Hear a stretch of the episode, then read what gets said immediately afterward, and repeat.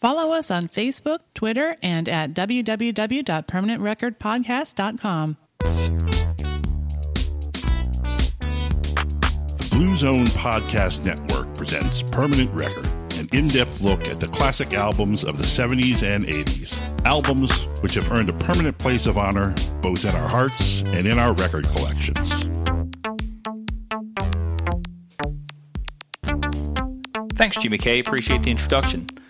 Hey, everybody. We are back. It's supposed to be a Duran Duran week. I'm not Oh. sure that's going to happen. Yeah, I don't think so. My name is Brian, of course, across from the table here. Hi, I'm Sarah. We have Sarah, and here to my left, Sarah to your right, old friend of the show. He's been here many times before. We talked about The Cure with him, The Human League, and a mixtape episode last summer. That's right. You know him, I, I know him, we all love him. It's my friend Colby Zell. Colby, how's it going? It's going pretty well. Uh, always glad to bring in the summer again with Yep. another mixtape. That's Oh, right. yeah. You have your nice summer shirt on. Nice summer shirt. Beautiful summer weather outside today, which is not the truth. Mm.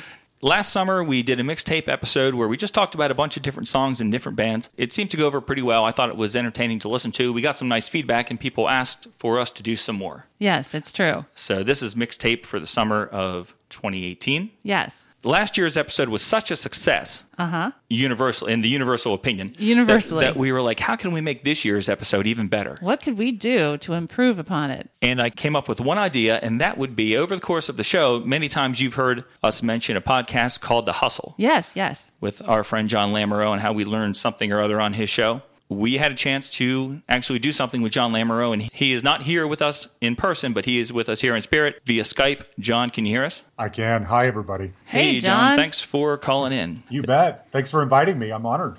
This is going to be a real treat. John, of course, is the host of, like I said, the Hustle podcast, and he has almost 200 episodes available right now. I know that his his current episode isn't really number 200, but you've done a bunch of like bonus episodes. In fact, you just put one out within the last day or two that deals with a Bowie documentary. That's right. Yeah, I think overall we've done about 200. Uh, we put a new episode out every Tuesday. I tell people the focus of the podcast is to learn about the emotional, psychological, and financial impact of brief rock stardom. So, for instance, if you've gone from nothing to having a hit in 1984 and then kind of back to nothing again, how does that feel? How did the transitions in your life, how do you look back at them now? And I will say that was kind of the original idea of the podcast, and it still is, but uh, we've been really lucky in that we're starting to talk to more and more people who have had long careers in music. And I try to, I try to do both. Um, because what really, the story I really want to tell is still that guy who put out one album in 1977 and then never had another crack at it. You know, how does that guy feel? But it's also fun to interview Terence Trent D'Arby and John Oates from Hall and Oates and people like that. You know, Right, So and those were I'll two talk to guys. anybody. Those were two guys that you just talked to this past year. I, John Oates was in, in January, I think, Mm-hmm. and Terence Trent D'Arby, which who does not go by that name anymore, was just last week. No, no, he sure doesn't. He has a new name and uh, a new life, and that was a very exhausting interview. and, it, was- and it was actually one of your shorter episodes. Yes, I couldn't deal with it. I, I couldn't, we couldn't keep going. Oh, man. Yeah, I actually felt rough. bad for you because you have said many times over the years that he is someone you really wanted to talk to, and then like as the first hour of the show was was wrapping up, to hear you say like, "Well, I'm going to let you go," I was like, that- "He's not enjoying this," and Oh. he's he's wanted this interview for like three years. Oh, that's Yeah. not a good thing. He uh, he's an interesting guy, and he uses millions of big words to describe very simple things that other people can say very clearly. And um, eh, he just he wasn't going to go where I wanted to go. And I when I realized that I had said about all I could, and I I put up with all I could put up with, I just decided to cut this off. Oh, man. So that sounds terrible. I am so glad that I got a chance to talk to him, and I really hope that we could make it more lighthearted about his music and his career. But he's just not built that way. And Yeah. So It was never like uncomfortable to listen. Like as a listener, it was never uncomfortable, or it, it never felt like you weren't having a good time. It, but you know, he he did talk about some crazy things. yeah, yeah, and like he made a claim at one point that there had been threats made on his life several times. Yeah. and I wanted to follow up on that, but if I did, we would just go down some rabbit hole for another half hour that probably wouldn't even answer the question very clearly anyway, you know?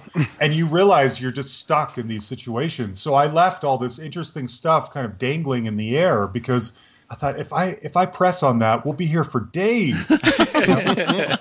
Wow.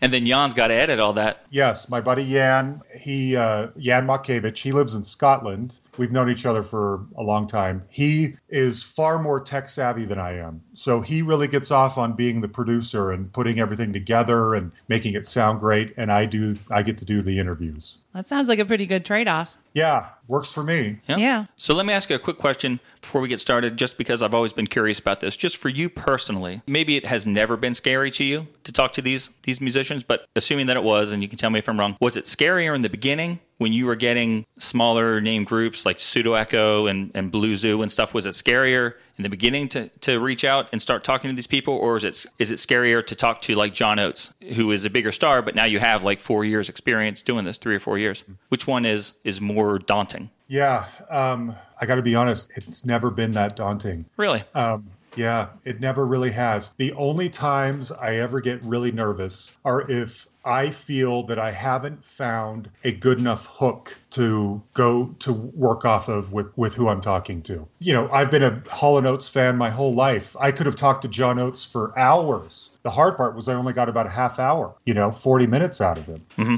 I do worry sometimes. I've been I get told that I'm better at it than I was when we first started, but I worry sometimes that the enthusiasm or the passion has gotten weaker just because the it's not as exciting anymore. You know, those the first little while the the lead singer of I don't know, Reflex, you know, Yeah. who we're going to talk about in a minute, is on the other end of the phone, and you're just dying. I cannot believe Yeah. I'm talking to this guy. Well, I've done, you know, after 200 tries, it, that enthusiasm gets a little less. But no, the only times I'm ever nervous is if I feel like I haven't found enough interesting things to help an audience discover about this person. Okay. That's kind of cool. Yeah. That's a good answer. Yeah. Yeah. That's it's a good good for you because that means you are comfortable doing what you do. And that must be why you do it so well and have done it for so long. Well, thank you. And the other thing, and I've said this before on my own show, that being nervous doesn't help anybody. You know, you're getting this person to come on. I they didn't come to me. They didn't ask to be on my show. I went to them, and I'm just some little podcast. I need them to believe that they are dealing with a professional. And so when the interview starts, I could either be fumbling and mumbling and nervous, and uh, so you know, Chris Farley on a Paul McCartney sketch or I could lead them to believe they're dealing with a professional, and I have to make them believe that. And so you can either step up in that experience or you can fail, and I choose to step up. I hope that made sense. You know, Oh, I don't very much, yeah. to- Absolutely. yeah, ner- being nervous doesn't help anyone. That's a good point. Final question: Did you send Jenya Raven a picture of your, of your belly button?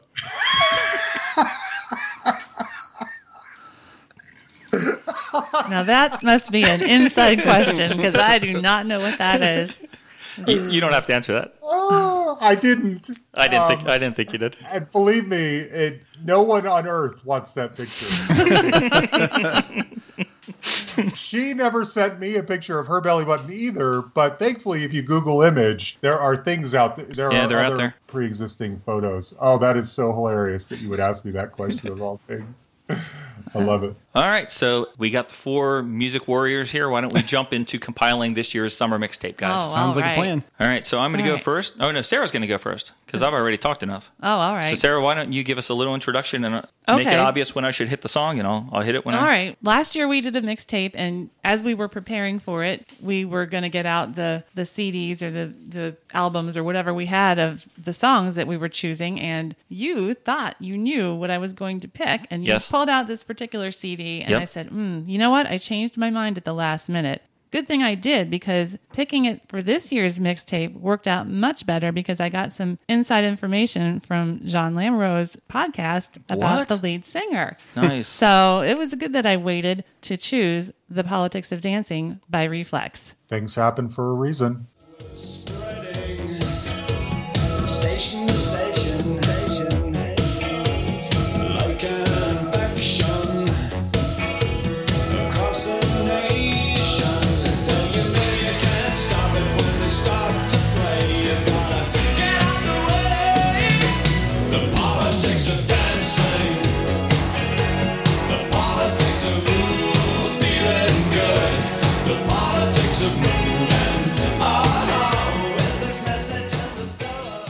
Oh, with this message in the sky. I love that song. That song's amazing. And I think that is actually a wonderful way to kick off a mixtape. You know, we talked last year about starting strong. I'm pretty sure that's a strong start to a mixtape. Mm-hmm. I think so. Absolutely. I like that one. You do? Well, thanks. The funny the funny thing about starting a mixtape with this song is, you know, until I, I have no recollection of this song from when it was actually out. I had no knowledge of this band. The only reason I learned about this band is because of a mix '80s compilation CD that you purchased That's right. at some point right after we got married or, or before. Yeah. That was a band I'd never heard of, and I loved this song. Yeah, and that's how I discovered it as well. Let's talk about the the past though, and when it was out for real in in the real world. First of all, I got to say, Wikipedia is not always right, Oh yeah, that's true. and and Shocker. neither is the rest of the internet, but specifically Wikipedia, and that's usually my go-to place for the first source of research, just because it's the easiest place to find stuff. Well, it tells me that the single for The Politics of Dancing from the album of the same name was released in February of 1983. But when I look at the chart history, that makes absolutely no sense because it peaked on both the British and American charts in early 1984. So I'm pretty sure it was released in late 1983 in both the UK and maybe the US, maybe a little even little later in the US. The album itself came out in November of 1983. Now I know sometimes singles precede albums, but Yeah. not this did not precede it by an entire year. So Fair enough. yeah. Mm-hmm. So this song did really well on both the British and American charts. It got to number 28 on the US on the UK single charts and number 24 on the Billboard Hot 100. It did even better on the Billboard Hot Dance Club play chart where it got to number 8. Nice. Yeah, and it did well in other countries too. The best position outside of those two countries was in Canada, where it got to number nine. And the Aussies and the Kiwis really liked it too. They got to number 12 in Australia and in New Zealand. Do you actually remember hearing the song on the radio? I, I actually do. Yeah. Do you? I do not. As a matter of fact, uh, I recall dancing to it um, Oh my gosh, where? at a church camp. And had this really awkward dance where like all the guys were on one side and all the girls were on the other, and Oh, like, yeah. nobody was really dancing until they sort of everybody just started moving around a little bit. It wasn't dancing is pretty much a, an exaggeration of what was happening, but yeah, Oh, that's cool. So And how- John, did you do you have a memory of this being released back in '83? This is a single you were aware of. Uh, yeah, absolutely. This is one of my all-time favorite songs. I'm out of the loop. Um, yeah, I remember it very clearly from when I was a kid. The thing that I've always thought about this song is that it was a hit, but it wasn't such a ubiquitous hit that you grew tired of it. It was always welcome whenever it would come on the radio, which wasn't often enough, being a number 24 hit or whatever. Right. yeah. So it never reached that status of being overplayed or you getting sick of it. I have said, and I told the lead singer Baxter when I had him on my show, that if I were ever invited to be on BBC's Desert Island Discs, this would be one of the songs that I would bring because to me, it encapsulates the very best of what 80s music had to offer at the time. The mixture of the, I'm sorry if I'm stealing your thunder here, Sarah Oh, not at all. No. the way that it's incorporating the synthesizers with the guitars, with the big drum beats, all the hallmarks of 80s music are coming together to in this fantastic, epic sounding single. It's a masterpiece. I like your enthusiasm for it. Yeah, yeah. And I, I agree with you on a lot of those points. I don't know if I would go so far as to call it a masterpiece. I love it. I think it's a fantastic song. And I think it does really showcase those elements of 80s music that you discussed. You know, the, they do a great job of mixing the synths and the guitars, which, you know, it's a lot of times it's either one or the other. Right. And this is a wonderful combination. I, I really like the sound of that guitar. I like how it's not just like power chording its way through the song or something. It has a very nice sound. And No. it's playing riffs that you could play on a keyboard, but they're just playing them on a guitar. Right. Instead, it sounds really good. There's a little type of a solo in the little bridge. bit. Yeah. Mm-hmm. Yeah. So the song was written by the keyboard player, backing vocalist, and band co founder, Paul Fishman. And as I mentioned, it's from the debut album of the same name. This album was produced by John Punter. He was, and I think he is best known for uh, working with Bryan Ferry or Roxy Music or something. Yeah, both. Both them Both. Um, and Japan and Slade and Procol Harum and the 1984 album by Pseudo Echo titled Autumnal Park. Oh, okay. Oh, But he is another not. A former guest. Yeah, Yep, okay. yep. Yeah, and I know that Yeah. Brian is a big Pseudo Echo fan. I don't know that he knows their 1984 album, but you might want to check it out now that you know that it was produced by the same guy. I think some of those songs from that album were put on the American release of Love and Adventure. Okay. I think. Mm, mm-hmm. Well, John Punter is not doing music anymore. He is actually retired from music and he's running a bar in Canada. Well, Just Oh. Just a fun, yeah, just a fun fact. You know, some, we talk a lot about producers, and you know, like, oh, what are they doing now? Well, he's not doing anything with music. He probably plays it in his bar. And the same might be said of the Reflex, unfortunately. well, that's not exactly true. They have an online presence. Well, they do. Nice website. Yeah. But members of the band are still doing things, as I learned from listening to John's podcast and his uh, discussion with Baxter. Yeah, I'll give you my opinion about that if you want to hear it. Well, of course. Okay. It sounded to me when I interviewed Baxter, and keep in mind this was three years ago. Yeah, this was one of your very early podcasts, one of your It was. early episodes. He implied that he's sort of a behind the scenes guy. You know, like a record label will hire him to sort of mentor or work with young artists to write songs or arrange or whatever. And that might be true. Something I have found as sort of a thread that goes through many of my interviews is that a, there are a lot of men who were once rock stars who probably are not all that gamefully employed anymore and but their wives are and their wives pay the bills. Their wives probably thought they were marrying a rock star and it was going to be exciting forever. And in some cases not everybody has uh, that many marketable skills beyond doing music. I, I think about musicians as being similar to athletes in that they work so hard growing up to be really good at what they do and then they make the pros and then maybe they're surrounded by hundreds of other people who are better than them and their moment in the sun lasts uh, you know one season and then they got to figure out what to do with the rest of their lives That's a really And good I- analogy. yeah, and I think that Baxter falls into that. I'm not saying that he's a bum or anything like that. I just don't know that it's the kind of thing where he has a job to do every single day. I think he might be there if someone needs him. Um, I think he probably has a wife who is the primary breadwinner in his family, and I think he probably tinkers. I know he works on some new music because he sent it to me, but is he gainfully employed? I don't know. Okay. That's a little bit unfortunate. I understand your analogy, and, and I, I see that being true with, with some with a lot of bands. Like I, I have listened to Pseudo Echo albums other than Love and Adventure. Uh, I think there was one called Race that was like their next album, and I thought that was really really lackluster. And Yep. and I'm not sure that like Pseudo Echo, for instance, had what it takes to compete with these other better bands like you mentioned. But because of re- the Reflex making their entire catalog available themselves, you can now hear like the two albums that they recorded as follow ups to the Politics of Dancing, which uh, I don't think ever got released. I think for their second album, a single got released, and I think for the third album, nothing ever saw the light of day. And uh, both those albums are really, really good. I think, especially the third one, "Jamming the Broadcast." I think that's almost as good as Politics of Dancing. It sort of peters out near the end a little bit, but I'm not saying they would have been major stars like like the Thompson Twins or something, but.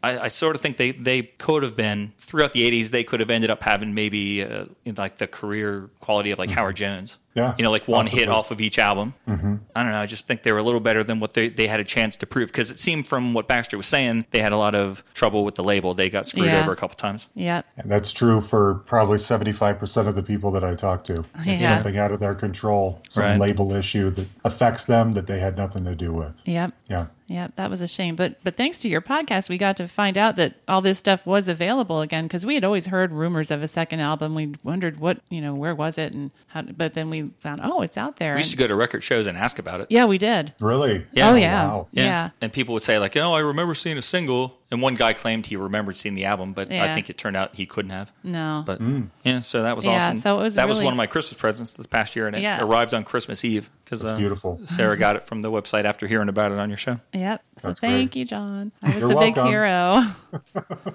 That's so good for my ego. Yeah. Great. Now, speaking of, and again, sorry if I'm totally bum rushing your moment here, Sarah, but uh, speaking of when it was written and when it came out, uh, I, I really think the possible connection to the movie Footloose is very interesting uh, in relation to the sto- to the history or story of this song. Oh yeah, yeah. You talked about that. He. It seemed like I didn't know if you were going to talk about it. No, I wasn't. you- No, I, Oh, I really, I was trying not to talk too much about um, the show because I want people to go and seek it out. I Oh. kind of want to tease it, you know. If, if you're willing to talk about it and kind of give some of that away, that's up to you. I was kind of I will. letting it up to. Uh, Like oh, well, you should listen to this on the hustle. You know, I can get the whole story. That was that was my thought. Well, So- thank you. I'm fine. I'm fine doing it because I think this is really important. So there were rumors that I had always heard that this song was originally written for the movie Footloose. And if anyone has, I- we've all seen that movie. I don't know how well everyone remembers it. I've seen it a million times. The scene where they, uh, where the girls after church,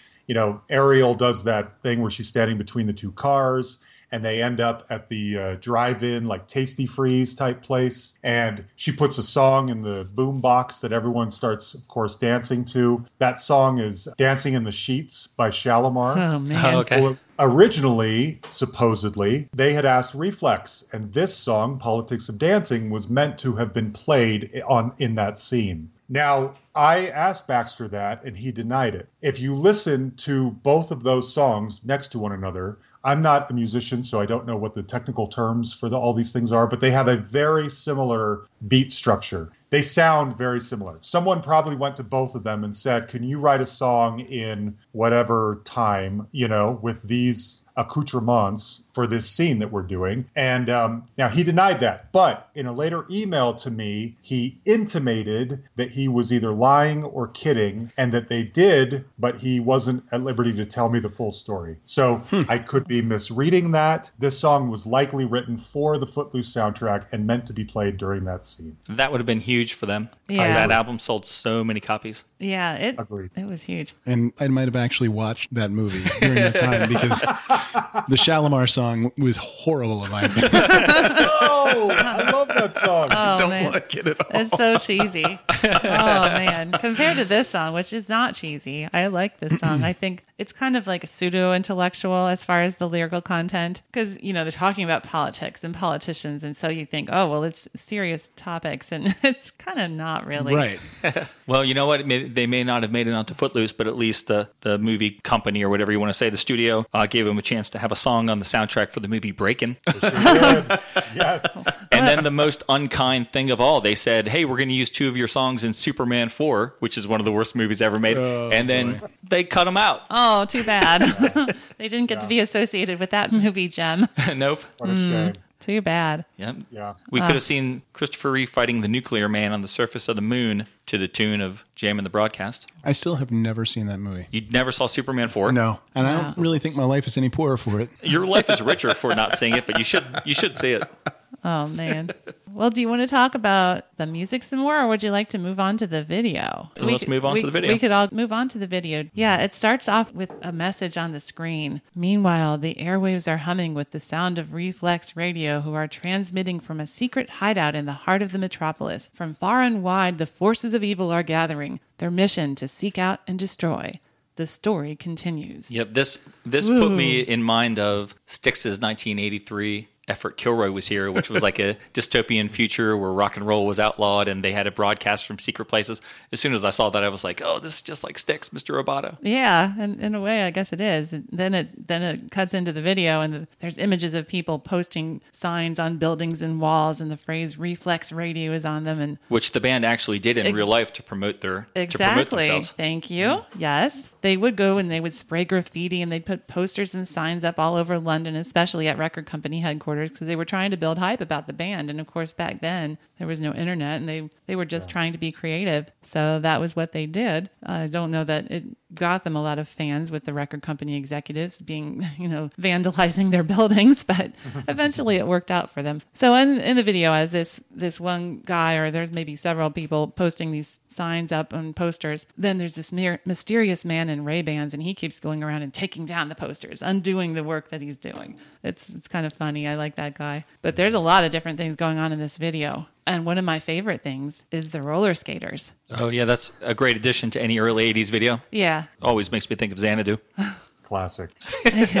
yeah, they're just you know they're coming down the, the sidewalk and then they're going in circles and then they're going backwards and it's just oh man, it's just tremendous. And then we get some shots of this DJ, I put that in quotes, who has glasses and a mustache. And Yes. He is sometimes shown singing the song. And that's sort of a bit of a clue because he's also the man pictured on the Reflex radio posters that are being put up throughout the city. And in the end, they show a still image of him and they remove the glasses and they remove the mustache and they change his hair. it's Baxter. yep. And for many, many years, even though I liked the reflex, I sort of thought they looked lame because my memories of this video, I saw this video like in the 90s, I guess, after YouTube came around. So whenever that was, but I seem to have forgotten about the end of it. And so the guy who is the DJ with the big mustache and stuff, in my memory, he was the lead singer of the reflex. That's how the guy Like looked that, like. that's just how he always And looked. so even when I would listen to the album, I would still I would feel a little guilty to myself, like the guy in this group looks so terrible. so, but this week, Yeah. I watched it again and I was Yeah. like, oh, I missed that at the end. The big It's him reveal. in disguise. He doesn't. So I was actually relieved. Yeah, yeah, because he's much cooler looking. You know, he's got the spiky blonde tipped hair and everything. You know, just what you would expect for a guy of that time. Because when I was listening to John's episode with Baxter, I was picturing because I hadn't seen them yet. Yeah. The box said I pictured a guy with a big, huge mustache that you were talking to. yeah, because he hasn't changed at all. Oh my gosh. Yeah, so that's funny. Another great thing about the video is the one guy, I guess it might be Paul Fishman. I'm not sure. He's the keyboardist. Yeah, so he's the one that has the keyboards like on either side of him, and then Yep. there's one in front of him, and then sometimes he's playing keyboards with each hand, which is like super great. You know, he's playing the right one with his right hand Yeah, and the, the left best. one with his left hand, and oh my gosh, he must be really talented. So it's just it's very impressive. Him and Paul Shaffer. Yeah, Yep, that's exactly. right. Yeah, so it's just I think it's a super fun 80s video. It has a bit of a story to it, kind of, Mm-hmm. you know, and it looks very 80s, of course, and but it's it's it's pretty good. It's not. I don't think they should be terribly embarrassed about it. You missed the best part of that video. The be- What was oh, that? Well, tell me. The attractive women moving figures around on that very important board of strategy. Oh, that's right. That's that's right. I did forget that part. Yeah, you want to talk some more about that? well, that's that's that's really the only thing. Like I, I was just reviewing that video, and I was like, oh, I remember, I remember these chicks moving these things around, having no idea what they could possibly be doing. Well, the- but it looks really important. It's oh, visually representing how the broadcast is spreading from station to station. You know, they're Right. they're spreading the word. Nice Bowie reference right there, by the yeah. way. Yeah. Well, is Station it? to station. Is it? Baxter wasn't sure. It was. I'm sure it must have been. I thought so. I, it's Yeah. one of those things you probably didn't even think you were doing, but you were. Aren't you a big Level 42 fan, John? I am, yeah. I love Level 42. And uh, their frontman, Mark King, was in a very early version of Reflex, Yeah. which I didn't know. I thought it was fascinating. Yeah, this this band had a little bit of a Spinal Tap thing going on, where they had a whole bunch of drummers in a pretty short period of time. Luckily, they didn't lose the drummers under like really bad and mysterious circumstances, like cir- like a Yep. Spinal Tap. But yeah, two of the drummers were actually Phil Gould and Mark King, who went on to be in Level Forty Two. Of course, Mark hmm. King decided not to play drums anymore. Well, I think he sold his drum kit, so then he couldn't play drums, and so became the bass player instead. That's right. And Phil Gould was the drummer. Very true. Yep. Well, that's the first song for the mixtape, I think. And we're going to move on to song number two, which everyone will be very happy to hear is my choice. So that means, of course, we've got to go back into the world of Mr. Vincent Clarke for a song called Never Never by a group called The Assembly. Here's a little sample. and it ends up the same. I know the story, got it all worked out. Never happens to me,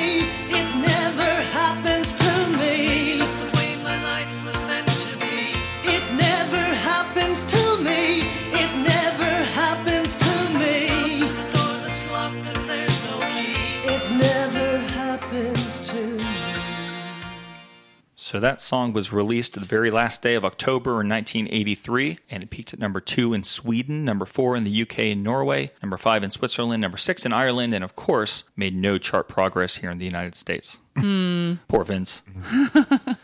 He couldn't catch a break. So, did anybody remember this song from back in the day? No. I vaguely remember it, Do you? but that's as best as I can say. Is that it's not unfamiliar to me. Okay. No, I did not, but it also put me to sleep, and so I might, um, I, I may mis- be misremembering because I couldn't get through the entire song Wow. dozing off. I love how you are just brutally honest from the get go. Uh, wonderful. Now, of course, of course, my goal in my life is to talk about every single Depeche Mode song in a podcast, mm-hmm. and to talk about every single Vince Clarke song in a podcast. Mm-hmm. And the assembly was so short-lived that that's why I wanted to talk about this here on the on the mixtape. So the assembly was actually two people, Yes. two people that that I think we all know and love: Mr. Vincent Clarke from Erasure, Yaz, and Depeche Mode, Right. and Eric Radcliffe, Yes. who is E.C. Radcliffe, who is Yes. the guy that Yaz was upstairs at Eric's. It was his Right. place. Mm. Right. So he was an engineer slash producer who worked with Vince on developing his sound early in Vince's career, and Vincent, Vince and him really liked working together. So the plan was the assembly was going to be these two guys in the studio writing songs, and then get a different singer for each track. Right. It was almost like an anthology in a way. Sort of. So this was the first song they released, and the singer is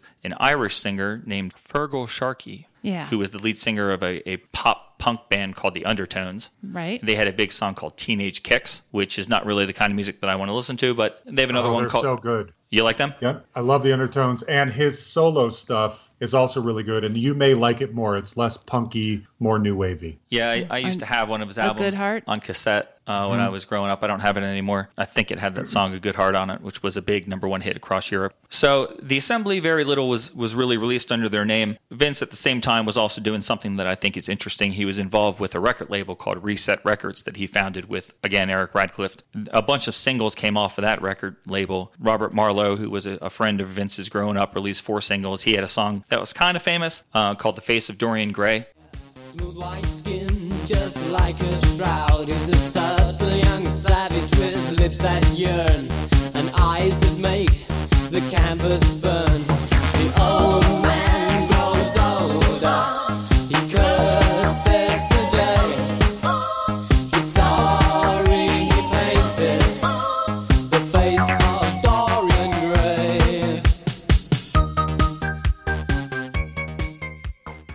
Oh yeah. And part of the thing that's really famous about that is that only singles came out in the 80s, and it wasn't until like in the late 90s that the album actually was released long after the fact. Mm-hmm.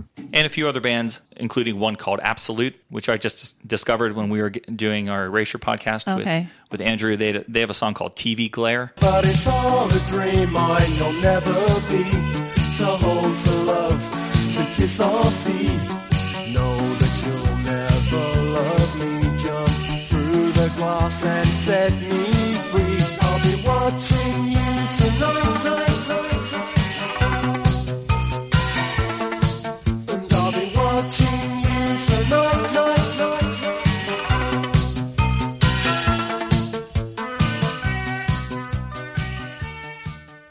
is amazing. I do not Hmm. know that band or that song, but if you're saying it's amazing, I may have to check it out It is. I've been playing it in my car all week. So, why was there only one assembly single? because they got bored.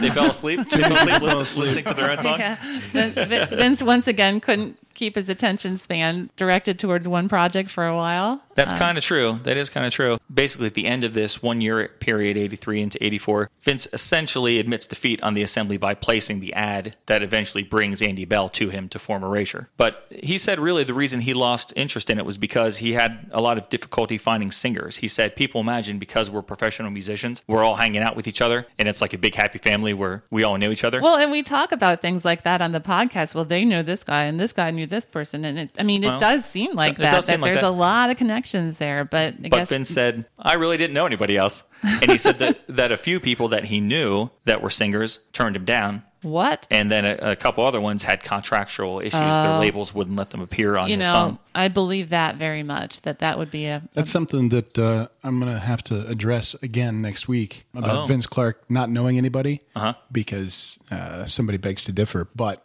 we'll get to that. All right. Yeah, we'll see about that. He also could not get the producer he wanted. He seems uh, very comfortable working with Daniel Miller. It seems like Yeah. Vince early on in his, his career sort of wanted to stay in the, the atmosphere that he was already comfortable with. Yeah. Like he always wanted to work in Blackwing like, Studios, that which was is the, really small. The only studio he knew, so And that was the studio. He always he wanted to work again with Daniel Miller, but Daniel Miller was off working with Depeche Mode on construction time again. well, gee whiz. So Vince couldn't get as much of his time as he would have liked. So he said, and this is quote, the result was that we spent a year in the studio hanging around writing songs, preparing for the assembly album, which never materialized. And in the end, I was just sick of the studio. We started to do the next single. We couldn't get the right singer. So myself and Eric took our synths and went home. It was really a bad time. it was a year wasted, and it made me feel very lethargic because we hadn't actually got anything finished. that might explain the song, John. Yeah, possibly. Speaking of lethargy. Well, Now, if you, Brian, let me ask you: Was Feargal not the lead singer of? Did he not sing every track on the? It's just an EP, right? Isn't it just four songs? It's only two songs. There's Yeah. the single version of this song, an extended version, and then there's the B side, and then an extended version of the B side. And the B side's just an instrumental. Uh, So- okay. So he really didn't sing much. So yeah, he only sang the one song. And if you thought this song was slow and boring, John, there is another song that came out in '84 and did absolutely nothing. Even in England, which loved Vince Clarke, it peaked at number 99. And I'm pretty sure it was an assembly song that he just managed to scrape together, but it was released just under the name of Vince Clarke and Paul Quinn. Oh, yeah. They didn't call it the assembly. I think you did mention that in maybe the uh, Wonderland episode. Maybe, yeah, I think, yeah, I think I did. Yeah. It's called One Day, and that song is super slow and super boring. Okay. So, yeah, So I don't go listen to it unless you you have insomnia. So I, I think will. that's Vince realized at that point he needed a proper band for consistent labeling, and this kind of idea, a, a potpourri of things, is not going to work. Early Vince cracks me up because he is just so stubborn and like upset with everything. Like he didn't want to be in Depeche Mode because Nope. he, he wanted to be in the studio. He didn't want to tour. He left La- Yazoo because he didn't want to tour with her, Right. and he wanted to be in the studio making music. So then he gets a year to do that, and he's like, you know what? I don't want to do this either. So he just sounds rather un- unsatisfied on all mm-hmm. levels. Very true. So the assembly, I, I have no recollection of, of it from the time I, I learned about the assembly after 1985 when I got into Erasure with Wonderland. I looked for it everywhere because I didn't really even understand what it was. I didn't know if there was an album or what the story was. And I just happened to find it one day. I was at, like, with a lot of the albums that I love, I was with my grandmother. Yes. And I was at her mall, which had two great record stores Joe Nardone's Gallery of Sound, Ah, which yes. always had Depeche Mode imports, and then another one, which was like a chain. But then in the center of the mall, there was a little kiosk, you know, like these little stands that spring up that like sell Yeah. sausage and stuff like that sometimes around Christmas. It was just this little stand, and he had records and like in milk crates. And I was going through a milk crate, and he had the assembly, and it was for a dollar. Wow. And I was like, oh, I can't believe this is here. And you know what record was like two records past it that I also got that day? I could never begin to guess. No idea. the Austrian Slickmeister Falco, Oh. his debut album, oh. Einzelhaft. Einzelhaft. Mm. Oh, did you pick that up at the same time? Yep, I did. Wonderful. Score. Yep, but it was it was a rough weekend because my grandmother didn't have a turntable, so I had to wait till we went back home to listen So to you it just ah, stared hey. at the albums. Your grandmother was ahead of the times. by getting rid of her turntable.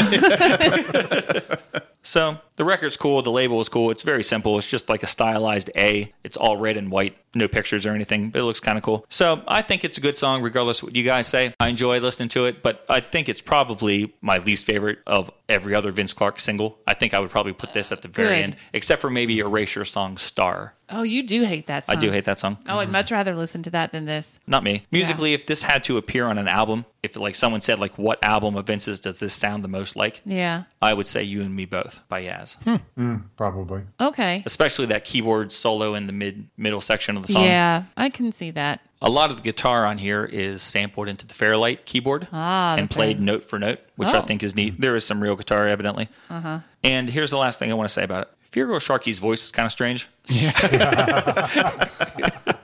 That might be an understatement. Actually, when I was when I was listening to this, it, it vaguely kind of reminds me of uh, the character from uh, Rocky Horror. Oh, like the the lips that sing the intro Right, song. Exactly, exactly. so it's the guy that wrote the Rocky Horror Show um, Okay. that Richard does O'Brien. that. Does that song? That's that's the name. I couldn't remember. what but was the yeah. name? Richard O'Brien. Richard O'Brien. There's Okay. something reedy like his voice. I think he sounds like a Muppet. I just I've never liked his voice. I'm sorry. I Hmm. I don't like it. I never have. Never never never have never will. and then, John, you are a fan of his voice, just not in this song. Yeah, yeah. I've been try- I've tried to get him on my show, but he's uh, purposely very off the grid. I've never been able to find him, and I've asked people who might know him, and they're like, "Oh, good luck. You probably won't ever find him." Oh, really? So yeah, he's pretty much disappeared. But um, Crazy. it's not. I I understand. Yes, uh, no one sounds like Feargal, and maybe that's a good thing for a lot of people. I don't think that it's the kind of voice that you can apply to every song, and it sounds great. It doesn't annoy me or anything, um, and I don't hate this song. This song is just pretty sleepy and unspecial, if that's a word. There's really nothing noteworthy or interesting or provocative about this song. I would never put it on repeat or anything like that. Yeah, I definitely would not. Okay. Now, now, even though I said uh, his voice is strange, I thought it was strange for many years, but I'm now very comfortable with it. I think he's a pretty good singer. I just don't think he's as good as Alison Moyet. Yeah, but- very few people are as good as Right. Alison Moyet. But here's here's what I think is weird, and I'm probably the only one that thinks this. But the backing vocals kind of remind me of Alison Moyet. No, I actually have a note on that. Okay. Um, I think they sound very much like her. Okay. And I saw one article about the song that said Vince sang those background vocals, which I rarely have known Vince to sing. He doesn't. Hmm. just on the song, I think Happy People or something. But I then saw an interview with Mr. Sharkey, who he said that it was he was singing the background vocals, and it, that it was his idea to make the background vocals sound very deadpan and put that weird filter on it uh-huh. because he thought it was funny that like the song is is very pleading and emotional, and then uh-huh. the background vocals come on and just That's sound the like way it has to be. yeah, very Just- deadpan. Oh, so, it, according to him, that was him singing. Oftentimes, I think they sound a lot like Yeah. Alison Moyet. Yeah. I've talked for quite a bit, so I'm going to just briefly go through the video. There's not much to the video. It's two segments. One one part I think is interesting, which is probably the smaller part. Uh, a lot of it is, is just the band acting moody, Yes, singing the it's song. all very, very moody and angsty, and yes, Black and white. yeah, and they're sort of like hanging around like a windmill. Yeah, there's a windmill. Uh, but you also see then some shots of like working class families who seem to have lots of children. Yeah. And and I don't know if this is true, but they seem to be in one of the quote modern cities that I read when I read my the book about Depeche Mode's early days and when I read Bernard Sumner's book about his life, they talked about how after the Second World War, the big kick in England was to build these cities of the future, which Right. was going to be within driving driving distance of London and give families an opportunity to live in new buildings and raise families. But what they did was they built these very um, Sterile, sterile glass yeah. and metal multi stories. You don't have a house anymore. You live like in a, in a room in a big box. Right, and it looks like these people have set up a trailer in front of buildings that look very much like that. And the the music stars, Vince Clarke and, and um, E.C. Radcliffe and singer, they're going around looking like gloomy skeletons. And um, but the the part of the video that really impacted me was at the end. We see these families who have have too many kids. I'm sure for what you know they can afford, and they're living somewhere they don't want to live, and they look so frustrated. The, the mom and dad both are just grimacing and the kids are sitting there being forced to pose for this picture and the lyric says it never happens to me it never happens to me maybe that's mm. the way my life was meant to be and i just like felt i'm watching this video just to do this silly podcast and i was starting to actually feel emotional for these people who are probably the actors and i was like Wow. oh that's so sad. You, you could see the bitterness in their faces and the unhappiness in their faces as you hear that lyric. And I was like, yeah, there's not much to this video, but for this 10 second segment, well done. Well done. Hmm. One, You've really thought a lot about this video, far more than probably anyone ever has. yeah, maybe. First of all, no one has made it has stayed awake through the entire thing. Poor Vince Clarke. thought about it so deeply. I'm sure- Vince Clarke That's what never happens. Yeah. Yeah. The one thing I have to say about the video, and, and in particular, Feargal, remi- I knew he reminded me of somebody when I when I saw his face. I'm like, who does he look like? He looks like somebody. And I finally figured it out. And I showed Brian this morning. He said, "Oh my gosh, yes." I agree. he looks like Robin Colcord from Cheers, who is played by Roger Rees. Yes.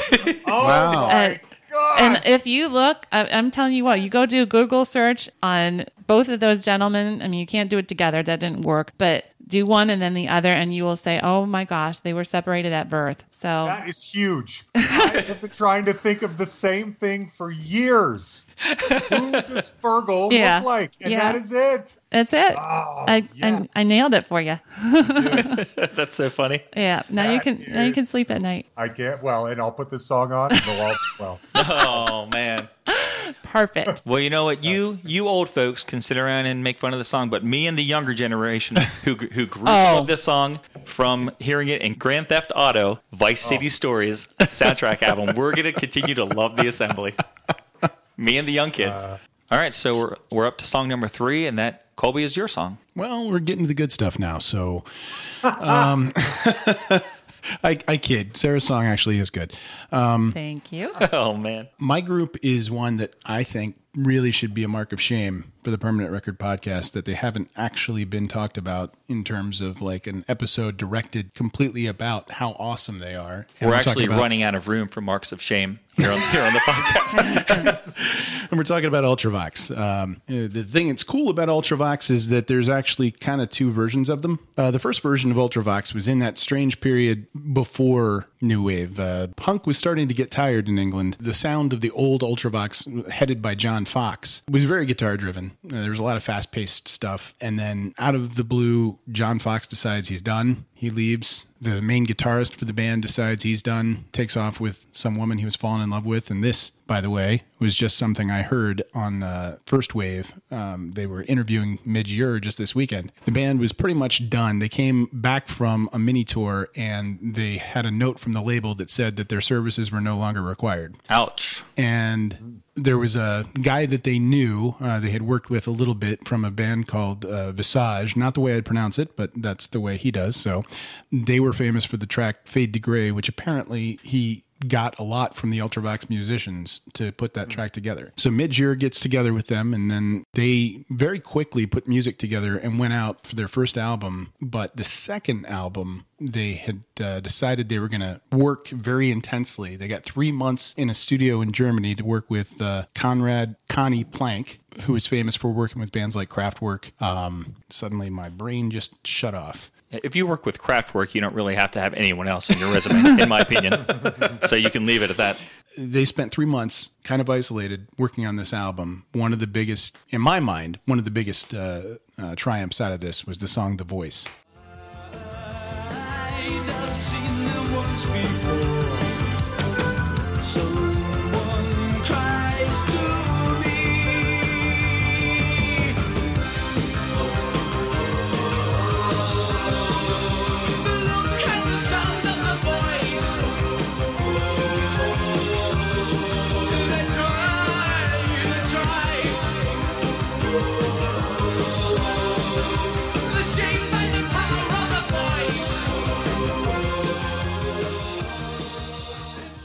So that is uh, The Voice. Uh, Midge Ure talked about the fact that in three months working on that album, uh, they didn't have a whole lot of contact. Probably one of the more interesting things that happened to them is that they just got bored at one point and went out dressed in World War II outfits in Germany and got really, really drunk. And like apparently nobody bothered them. They just thought that they were like actors or something. So Were they dressed as British soldiers? I think so, Okay. yeah.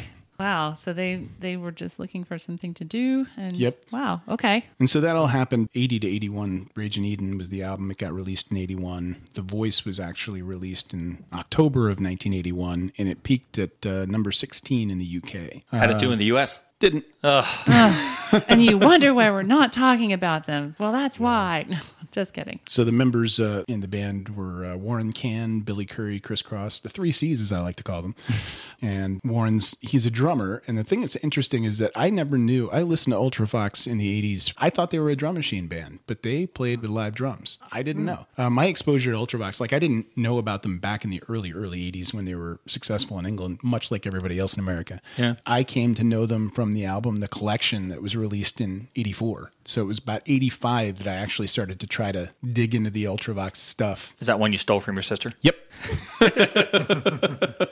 I remember that. Yeah. So I liked all the stuff that was in that. It spanned pretty much exclusively the Midge Ure era Okay. of Ultravox. So there wasn't anything. I didn't even realize there was a whole another iteration of the band before that. Yeah, I just learned about that a month ago. Right. In the two issues ago in Classic Pop magazine, they had a review for John Foxx's first solo album. It's being re-released as a three-disc deluxe edition. And as I was reading the, re- the review, I was like, "Wait, there was a, a singer in Ultravox before Midge? I had no clue." And then this past week, somebody sent me a link to "What Have I Got in My Bag," starring um, From With Amoeba Gary Records. Numan, right? Gary Numan. Yeah. Yeah. he was in a record store just kind of going through the record store telling what albums he loved Yeah. and he talked about ultravox he was uh, a fan of the first version of ultravox Right. and less so of the second one so in, in one month's time this has come up three times for me now and before before then i never knew this Yeah, it's kind of crazy. I mean, it, when you really listen to that first version compared to the Midge Ure stuff, it is night and day. They're nothing alike. crazy I think there's actually a third version of Ultravox too. So a couple weeks ago, I went to a hair metal concert here in Denver. It was Enuff Z'Nuff opening for the Bullet Boys. And Enuff Z'Nuff is one of these like they're basically like a hard rock slash power pop band from the late 80s, early 90s. Uh, sounds similar to like Cheap Trick mixed with Poison or whatever, you know, kind of one of those hair metal bands, but a little poppier. Anyway, one of the members of the band was this really good looking guy with short hair, not the long hair that you normally see on the hair, on the hair metal bands, and a beard, and he looked very handsome.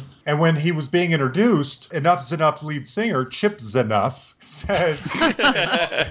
right to my whatever right? You know him from his time in ultravox. And i thought this guy was in ultravox? That can't be. So i look this little funny story. So i immediately go to wikipedia on my phone at the concert and i look him up and his name is tony Fanelli, i believe. Hmm. And he took over after midge left and sang on only one album which i have not heard called revelation which came out in like 1992 Wow. Oh, wow. he did some work with the system don't disturb this groove i've had their main guy on my show. Anyway i'm looking at my i'm just like i cannot believe that the guy in this hard rock band was also an ultravox. I gotta find him and get him on my podcast. I'm on the i look up from having i've been on the phone for like four or five minutes now trying to research this guy. I look up and a topless woman is being escorted off the stage.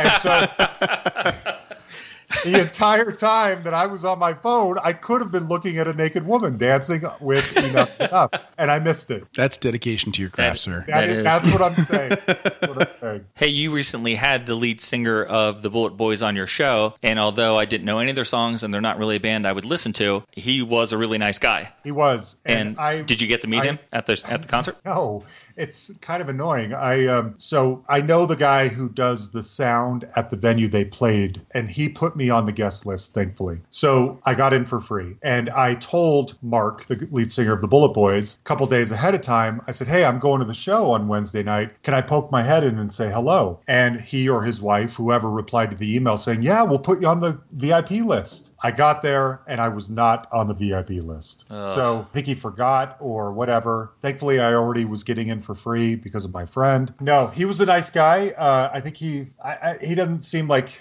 who's on his VIP list might be a big concern of his. Yeah. I don't know. Right. Sorry, Colby. No, no worries. I mean, We just was- we, we needed to talk some hair just had metal. a riff. Sorry.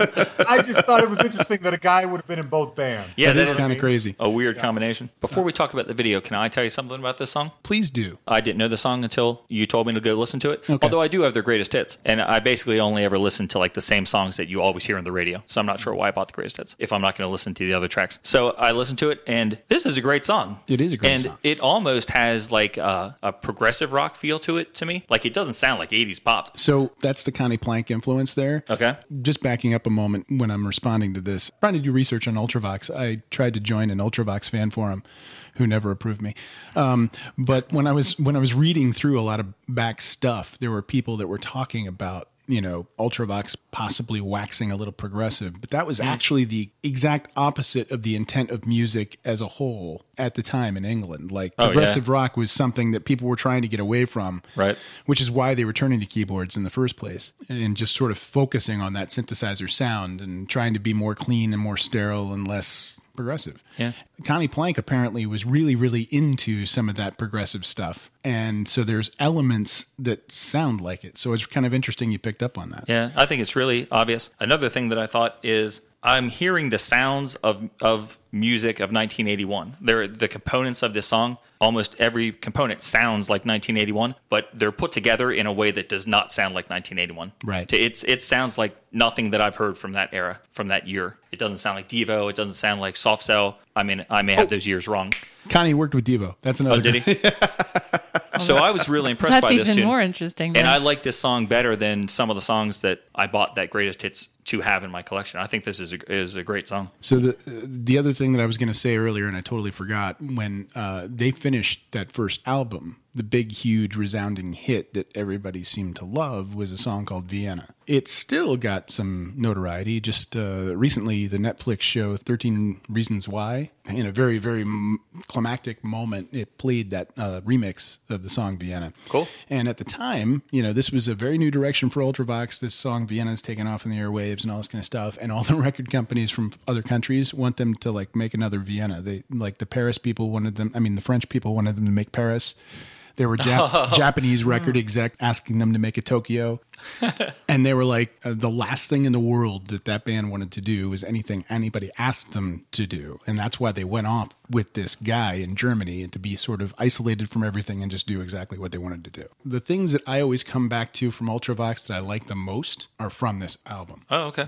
I mean, there's other stuff that, that that they did later in the '80s, but they they only had really about a six year run before things started to fall apart. And part of that is because Midge got tied up into the Band Aid thing. Like him and Bob Geldof are the ones that's that created it. He he actually has taken responsibility for some of that falling apart. They actually got back together about ten years ago. They they did a little bit of touring and stuff like that, and then the old wounds came back and they fell apart again. Midge back on his own. But uh, the interesting thing to me is that out of a six year run, they came up with kind of a massive thing in England and never once really took off here in the States over the 80s. Right. Colby, have you read Midge's book, If I Was? So after you mentioned it uh, when we were kind of communicating a little bit before we got together, I went out and downloaded it and uh, I was scanning it specifically to try to find references to the voice and that's where you know I read about them getting drunk and getting in soldiers uniforms and stuff like that. He's a he's a very interesting guy. I like him a lot. I read that book five or six years ago, so I don't remember it very well. But it is one of my very favorite rock autobiographies of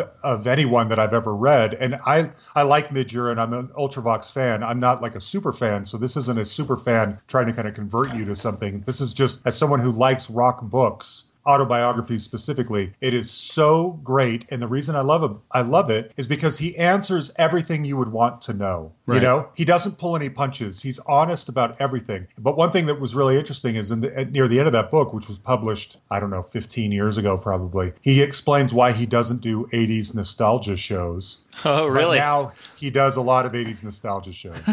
So, right. which He is great. I mean i i love those things. I understand why artists don't want to do them but i'm grateful that he does. You know he's going to be here with paul young in a couple of months on a co-headlining tour. That's like heaven to me, Right. you know Yeah, he actually uh, just last year released an album called Orchestrated where he got together with a Symphony. There we go.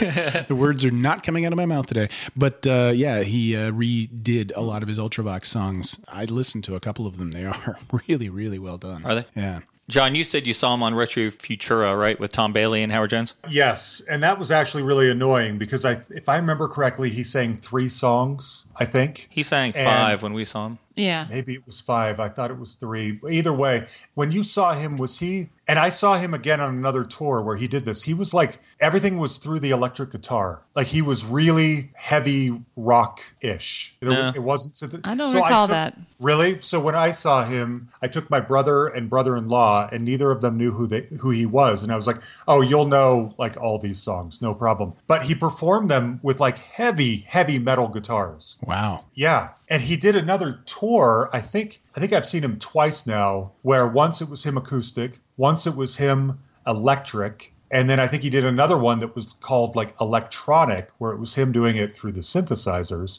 Anyway, it felt almost like he was trying to prove what a great musician he is, and he is, but that is just isn't how you want to hear those songs. Right. You know? Yeah. I was struck when we saw him. Like he wasn't all heavy, heavy metalish when we saw him on Retro Futura. He came out after Katrina and the Waves and China Crisis. Yeah. and mm-hmm. I was struck by the the night and day quality. I would like this man is a rock star. Like he walked on Yeah. stage And and he commanded the place. Like you sure saw did. basically two bar bands like Right. before him, and and it was amazing. Like his presence was amazing. His Yeah. stage presence. There was a palpable difference Yeah. in the room as he took the stage. It was it was really very impressive and, and very cool to see. You know, Yep. we Yeah.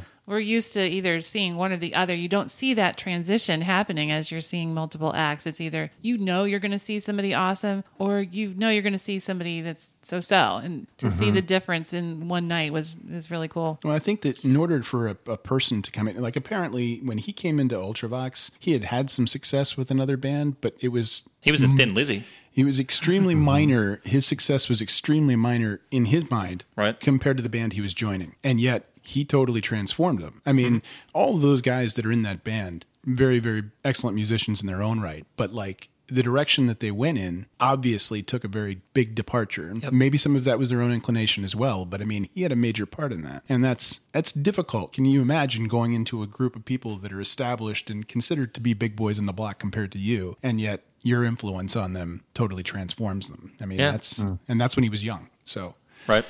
In any case, the the uh, does anybody have anything that they wanted to talk about about this song before I talk about the video? Um, I'll just mention that that's interesting that there's an orchestral album of a lot of these songs because I think it just hearing this song it easily lends itself to an orchestral version because it's just so atmospheric and soaring. The, the keyboards that are kind of like strings, you know, coming over the top. It's just it's very grand. Mm-hmm. Yeah. So I Good word. Yeah, I, I really really like that sound and it, it is a very ultravoxy sound to me. Yeah. You hear that in their other songs, but yeah, I, I can see why you'd want to just convert it to kind of organic instruments. And one of the major songwriters in Ultravox, Billy Currie, was a violinist. Like he was a very, very, very sort of pushed towards strings. So the fact that he wrote stuff that kind of lends itself that way is not really much of a surprise. I definitely like the stuff that got converted in the orchestrated album. In any case, the the video there's I, I mentioned when we were just sort of talking about different videos. Uh, I think you said you had two, uh, one with two videos or. Oh no, that's John. Oh, okay. Yeah.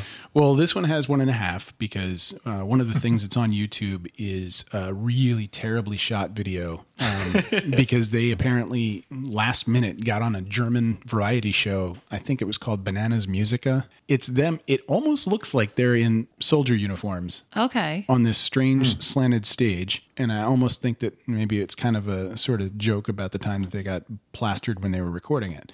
But in any case, it's just them over and over again walking into this room that's sort of slanted and taking poses and singing along to the song. And it's awful. and a lot of people thought that that was the actual video Ew. because that's what's on YouTube. And it's like, no, no, they actually did have some production value in the real video. I, I didn't. I think I might have seen that one in the results, but the one I watched was not that one. right. That's what I watched first because I said that to That's you the yesterday. only one I. That's the only one I saw. Them standing slanted. In fact, I thought, oh, isn't this cute? This, these guys have found some fun little trick, like the Lionel Richie dancing on the ceiling Right. video. Yep, yep. Except it didn't move. Yeah. So let's just let's just exploit this one trick for the full four minutes of the song, and just keep people wondering what's really going on here. Right. I thought, oh, that's cute and innocent. You know how innocent we all were back then. No, the actual video is all, you know, big, huge, heavy words coming across the screen and fire and lots of people in sort of lynch mob, I mean, lynch mob, uh, flash mob type moves. And Yeah. It's an expensive but- looking video. Yeah. It Yeah. had to cost and some it money. looks like it has a plot. yeah, I have no idea what it is, but kind of, but There's it- something going it- on there. It, it seems like, at least at one point in the time, the character Midge Ure is playing is is like convicted or he's being put on trial. Right. And there are all these different forces that are leading him to end up where he is. And I think that's what the big words are that are coming across the screen because we see the press, we see the people, we see command. Uh, I think it was or something like that. But he there and there's like a part where he's on it's a silhouette and he's like someone's like pointing at him and it looks like maybe he's on trial and he's being sentenced. And then eventually we see him in a an electric chair, right? No, no, that's the wrong video. Never mind. Did you? that's a different video. Never mind. Now, But- did you guys realize that the video that Colby sent us to watch is backwards? was it? Yeah, the Oh. the link that you sent for this real production heavy nice video. Right. Yeah. For some reason, the label made them remove it. So a fan took it and ran the video in reverse and put the audio in over top of it. And for some reason, that made it so the, the copyright holders software didn't find it. Oh, wow. So I I found it on what's the other music uh, video site Vimeo or something. Yeah. I found it there and watched it because when you're watching it, nobody is lip syncing. Like people are moving their mouths, but it never goes with the lyrics. So it was bugging me. So Oh. then I watched it on this other site and it goes the complete reverse way and all the words go with the mouths and stuff and the story goes back like hmm. I, he's on trial first and then Oh. he sort of seems to be sentenced to join the army. Oh, is that? Oh, hmm. that makes a lot more yeah, sense. 'cause- it was weird. Yeah. Hmm. I don't know what you're still running the audio the right way. It seems Right. like a music copyright holder software would search for music, not a video. But the people in the comment section claim that this is the only way to have it on YouTube right now because of Well, it's weird because I think on the Ultravox Vevo site or whatever, like there's only two minutes of the video and then it cuts off. Yeah, for whatever reason, in the comments, he even state, state something like that. Like, why is there only two minutes? When I found that other one, and I found what I thought was the full version, I was only checking to see that the so- song was there. I wasn't even Right. looking. Huh. Yep. Well, I'm gonna have to go look at the one on Vimeo because yeah, that may make the story make more sense. It's still not much of a story. Well, no. But it, everywhere I was looking to, you know, I love to get into the meanings of songs, and I always wanted one because this sounds so important. Yeah, oh, yeah. This song sounds Yeah, so important. The the lyrics are really poetic and Right. very again again very grand. and Really, yet it doesn't actually sort of land with anything specific. And I read on the forum that wouldn't let me join um, that apparently Midge basically would write lyrics that would fit the general mood of music that was already written. Like he didn't generally write lyrics and then make a song to fit it with the other guys. They put something together and said this is going to be a song and then midge would go ah, ah, maybe these words will fit and apparently this was something that was established early on when they made vienna they had pretty much everything written and then he was standing in a meeting with them and he goes this means nothing to me and oh my then- God. wow. and then later they were like yeah let's do something like that and he came up with that you know ridiculously powerful line and that was apparently his thing like he would just find little snippets that would just slide into songs depending on the way that the music felt and it would work Huh. Wow. awesome. Uh, so we're on me, right? We're cleanly going. This is the to me? last Okay. song on the the first song. side of the mixtape. Great. Okay, yes. Well, I uh, I wanted to pick songs for this week and next week that I really like that are from bands that I probably will not ever have on my show. And I thought I would kick it off with Girl from Ipanema Goes to Greenland by the B 52s.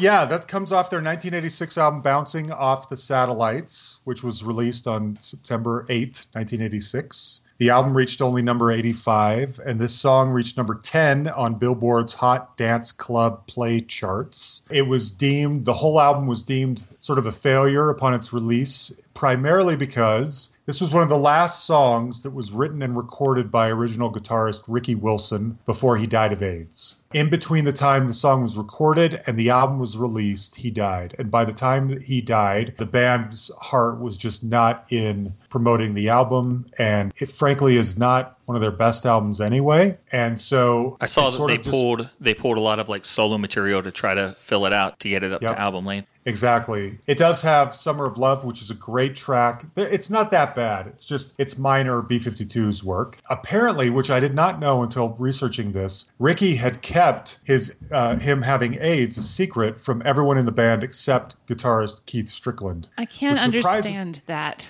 Me neither, especially when you, his sister Cindy is in the band and singing this song. Yeah, I know. How do you hide that? Yeah. From everything I've re- I've read a dozen books on Queen, and it seems like there there would be no way you could hide it based on what they say about Freddie in the studio for like the innuendo sessions and stuff. I mean, Yeah. you Yeah. you just couldn't work at the pace that you're used to. You have to take breaks, and things would just go wrong with like your body. Yeah. Yeah. It's so All strange. the weight loss, potential Right. lesions, I Yeah. don't know, hair loss, all of it. Yeah. I, I can't even comprehend that that they could not have known that something was up. Yeah, especially like you said, the sister. I mean, Cindy. How did she not know? And then to find out, yeah, no wonder they they didn't tour for this. No wonder they didn't promote this album for you know for a variety of reasons. That would have just been too hard. Yeah, I read a quote from Keith Strickland. This is in the February 2002 issue of The Advocate magazine. He says, Not only were they the last ones we wrote together, meaning the songs for this album, specifically this one, but I felt we had reached a new level in our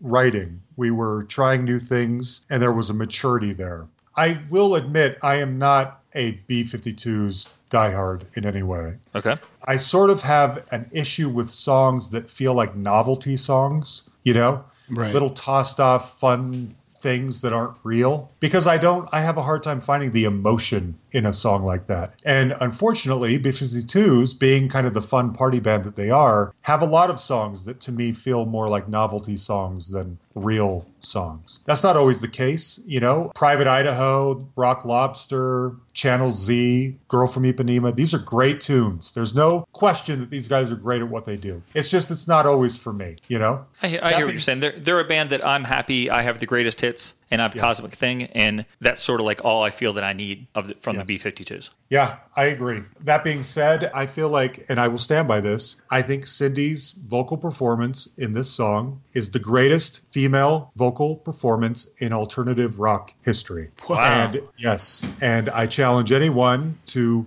present to me what they think would be a better female alternative rock vocal performance. I'm not talking Aretha Franklin here. Right, I'm talking right, right. alternative music, specifically the 80s. What's better? I've never heard anything better. It's, it's just soaring. And I think that this song is, cons- you know, we'll talk about the video in a minute, which couldn't be more B 52s than. Um, But I just, uh, I love every speck of this song. I love every instrument. I love where it's placed, how it's mixed, how it sounds, how it feels. It is uh, one of the greatest alternative rock songs ever, in my opinion. I have always thought that Kate was the better singer of the two girls in the Mm-hmm. B52s, just based on like the few things when I saw them on Saturday Night Live and Rome is like an awesome song. But I, I do think that her, her vocal in here is pretty awesome. I was very, yeah, Cindy. Yeah. I was, I was actually after I listened to it and then went and saw it. I was sure that some of that great singing was going to prove to be Kate. Uh-huh. When I finally when I saw the video, so I was very surprised that it really isn't. That she handles everything by herself. Yeah, Mm-hmm. yeah. I I wasn't aware of Cindy's vocal prowess either until this song, and I do agree it's a it's a tremendous vocal. I don't know. I probably think of a couple that might be better, but I'm not going to have that argument now. the notes that she has to hit, that power is really amazing to me. I saw them in concert. It was them, Berlin, and Tears for Fears. I saw them three years ago.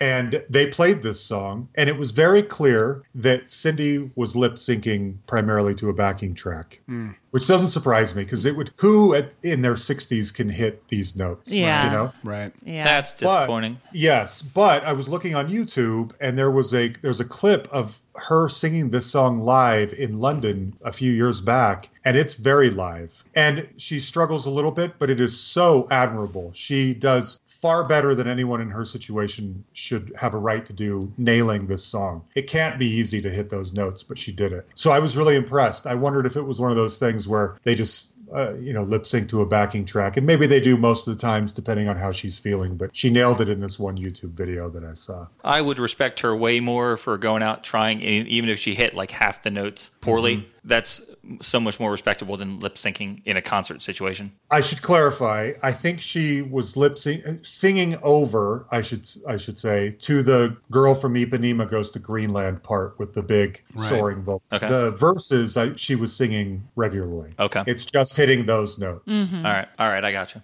So I think this is a incredible song. It has such a funky bass line. Oh yeah, such excellent guitar work. My favorite part is those descending notes. And if I knew what they were called technically, I would say it. But you know, the song kind of builds, and then it every Right, It yeah. does this over Yeah. and over, and every time it does it, it just sends me shivers. I mm-hmm. love it so much. The rhythm section in the song is has a great sound to it. The, oh yeah. the drums and, just- and the bass. It's chugging along, and it goes so well with the video and they're kind of chugging across the screen in a line. I think that's because of the additional production by Mr. Shep Pettibone that that ah. sounds so good. Did you see that he did some work on this one? I did, however, I only saw that he did a remixed version of this. I don't know that he did this version. In fact, I should say this album was produced by Tony Mansfield. Yeah. No kidding. All right. Yes, and I- you guys love that- him, Zavaha. Oh, yeah, yeah, yeah. Yes. You know what I hear in this sound in this song? Summer? The sound of 1986. that good or bad? Well, it is no, it's good. It's when I heard and I didn't look it up.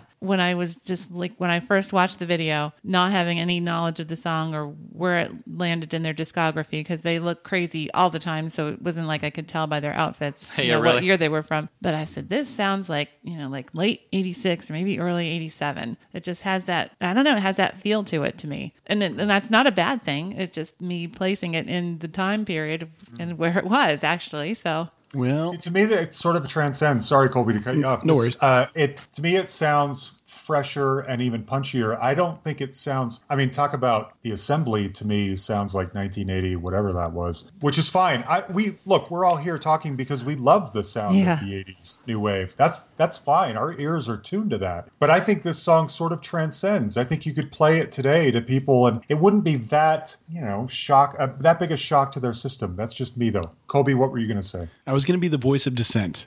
Okay. No. what? Oh no. Never So- mind. This, So- this is good.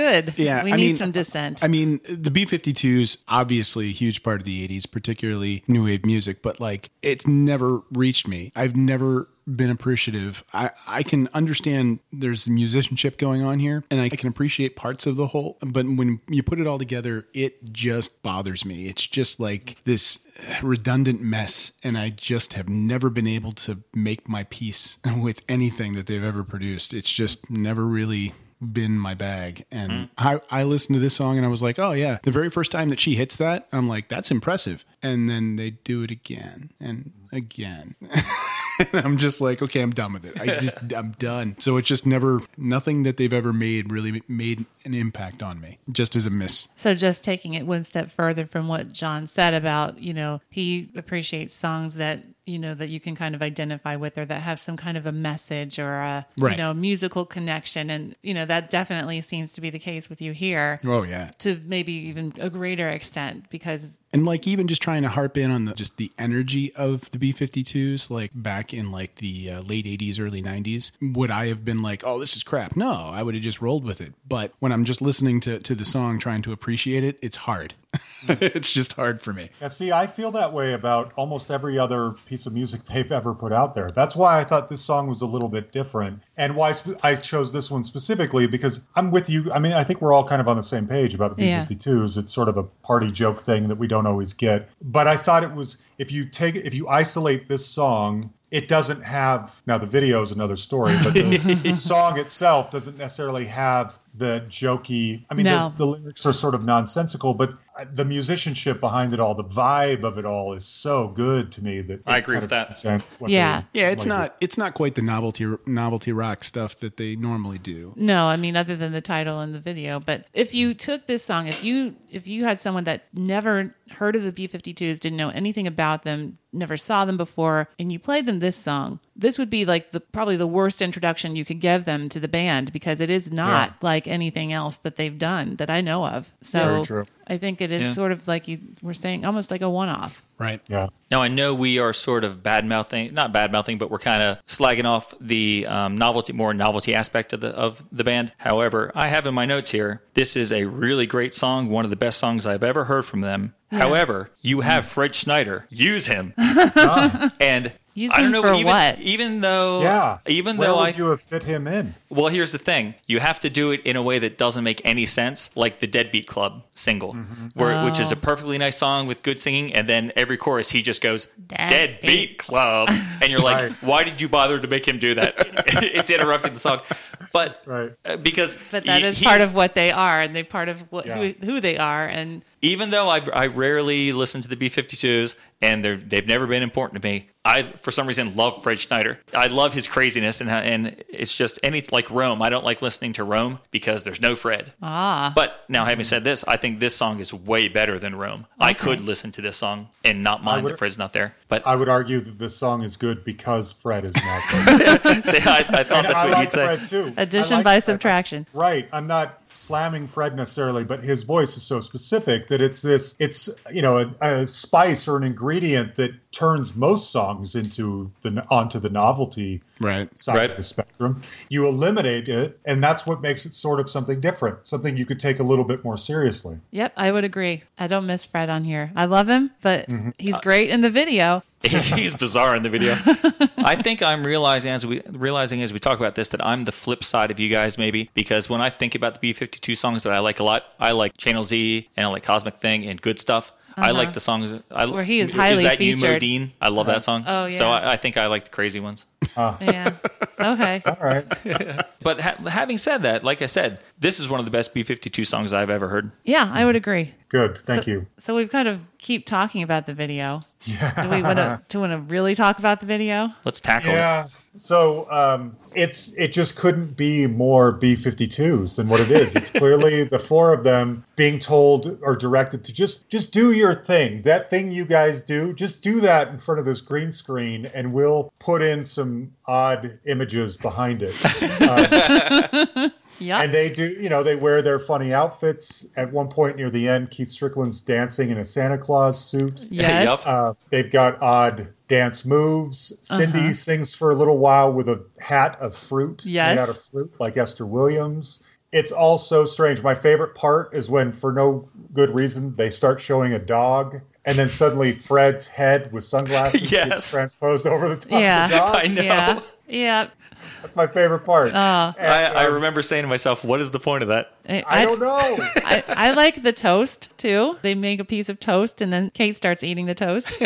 yes. But then the other things I like about it, well, other things that are notable, I guess I should say, there are these big, huge feet that come down a couple of times. Mm-hmm. Like, they just like stomp, and that- totally makes me think of Monty Python. Every time I see Oh, those yeah, yeah. feet come Right. down, I just think of Monty Python. Then one other thing I, I noticed on the comments on YouTube about this video that it seems like maybe Kate Pearson invented dabbing 30, Yes, I saw that. 30 32 years early or something because they're on 216 in the video there's some moves there that really do look a lot like dabbing They do. Yeah, they, it's just nonsensical weirdness, but it's what they do, and you know, some might say it's what they do best. The late Ricky Wilson does show up a couple of times. His face is in a sun, I believe, at one point. Yep. The one thing I will say about this is, you know, the band is known for being goofy and party and funny and everything. It couldn't have been easy, maybe, to perform or film that video if you're still mourning the loss of your brother and bandmate and friend, you know. Right. But that doesn't stop them from pulling out fruit hats and uh, you know weird wigs and st- anyway it's just so them but I, I just think that's a really great song that i can put on loop on a loop and never get sick of Did you ever see the movie Zardoz? no i've never even heard of this It's, it's, it's You like should probably keep it that way. It's an early 70s Sean Connery science fiction movie that's so bizarre, but there's this giant metal floating head that flies around from place to place. And that's what Kate's head reminds me of in this video with her huge hair. As soon as I saw her, I thought of Zardoz. wow, wow Well, I think that's side one of our mixtape, guys. it is. Mm-hmm. yeah more songs that's good So we hope you enjoyed our selections and enjoyed maybe learning a little bit about the bands. is there any way for listeners to like vote on who won side one Yeah, I'm actually I was actually going to do that because on because we know you're gonna lose wait so, Oh, so, man. so wait so john i have to did sarah you might win did did you talk to brian about this already no, no wow No. okay so just great minds think alike Maybe. because you already had that Yeah. idea brian Yeah, because you can do those About a polls and stuff on Twitter Oh. and Facebook, and four is the limit of songs you or choices you can make in the poll. So I thought I could do that. My only Let's do it. hesitation is I, I would hate to deal with like you know we do this episode and we have fun and we put it out there and then a week later two people have voted. yeah I don't know if I could handle that, but I'm I, but I am going to do it. We'll see what happens. yeah we just don't have to mention it we If- we have Yeah. we have well, the it star slipped our power mind. we have star power with us this time though That's that's a good point. So maybe we'll get a better know. turnout than than last time. yeah i don't know So, if you enjoyed the mixtape episode, if you like talking about these bands, or you, you have any information that you feel that we missed that we should know about, there's going to be an inevitable post on Facebook sharing the episode. Feel free to chime in there. You can re- we'll all see those, or you can reach out to us via email. I think we're at permrecordpodcast at mail.com. right John has a website. What's your website, John? Uh, it's thehustle.podbean.com. I usually just tell people to find us on Facebook as well, and you can send me messages on there. If there's someone from a band that you loved from the 70s, 80s, 90s that you just haven't heard from for a long time, let me know, and I'll see if I can track those people down, and we'll find out how they pay their bills. Very cool. And I've, I've said numerous times on here that people should check out your show. And so I'll reiterate that now. And if you've managed to find our podcast, wherever you're finding it, you can find John's there too, because he's, I'm sure, done a better job at getting listed on different directories and things than we did. So search for The Hustle, and it's a nice yellow logo. yep yep it's really That's good what you want to listen to. So That's right. there's about 200 episodes. Go through, pick out somebody that you already love, listen to it, and then maybe go back and See check- what else, yeah. See what else you can find out. it, it's Yeah. fun you can learn a lot no matter what so Very thanks, true. thanks very much for joining us for uh, the discussion today, John. We appreciate it a lot. Thank you guys for having me. And we will see you in a week's time as we flip the tape and do another four songs for our summer mixtape. Sounds good. Colby, thanks for sitting in with us as well. Always a pleasure. It's always fun to have you here. I'm interested to get your take next week on my college roommate. Oh, yeah. All right, everyone. Well, thanks very much for listening. We'll talk to you soon.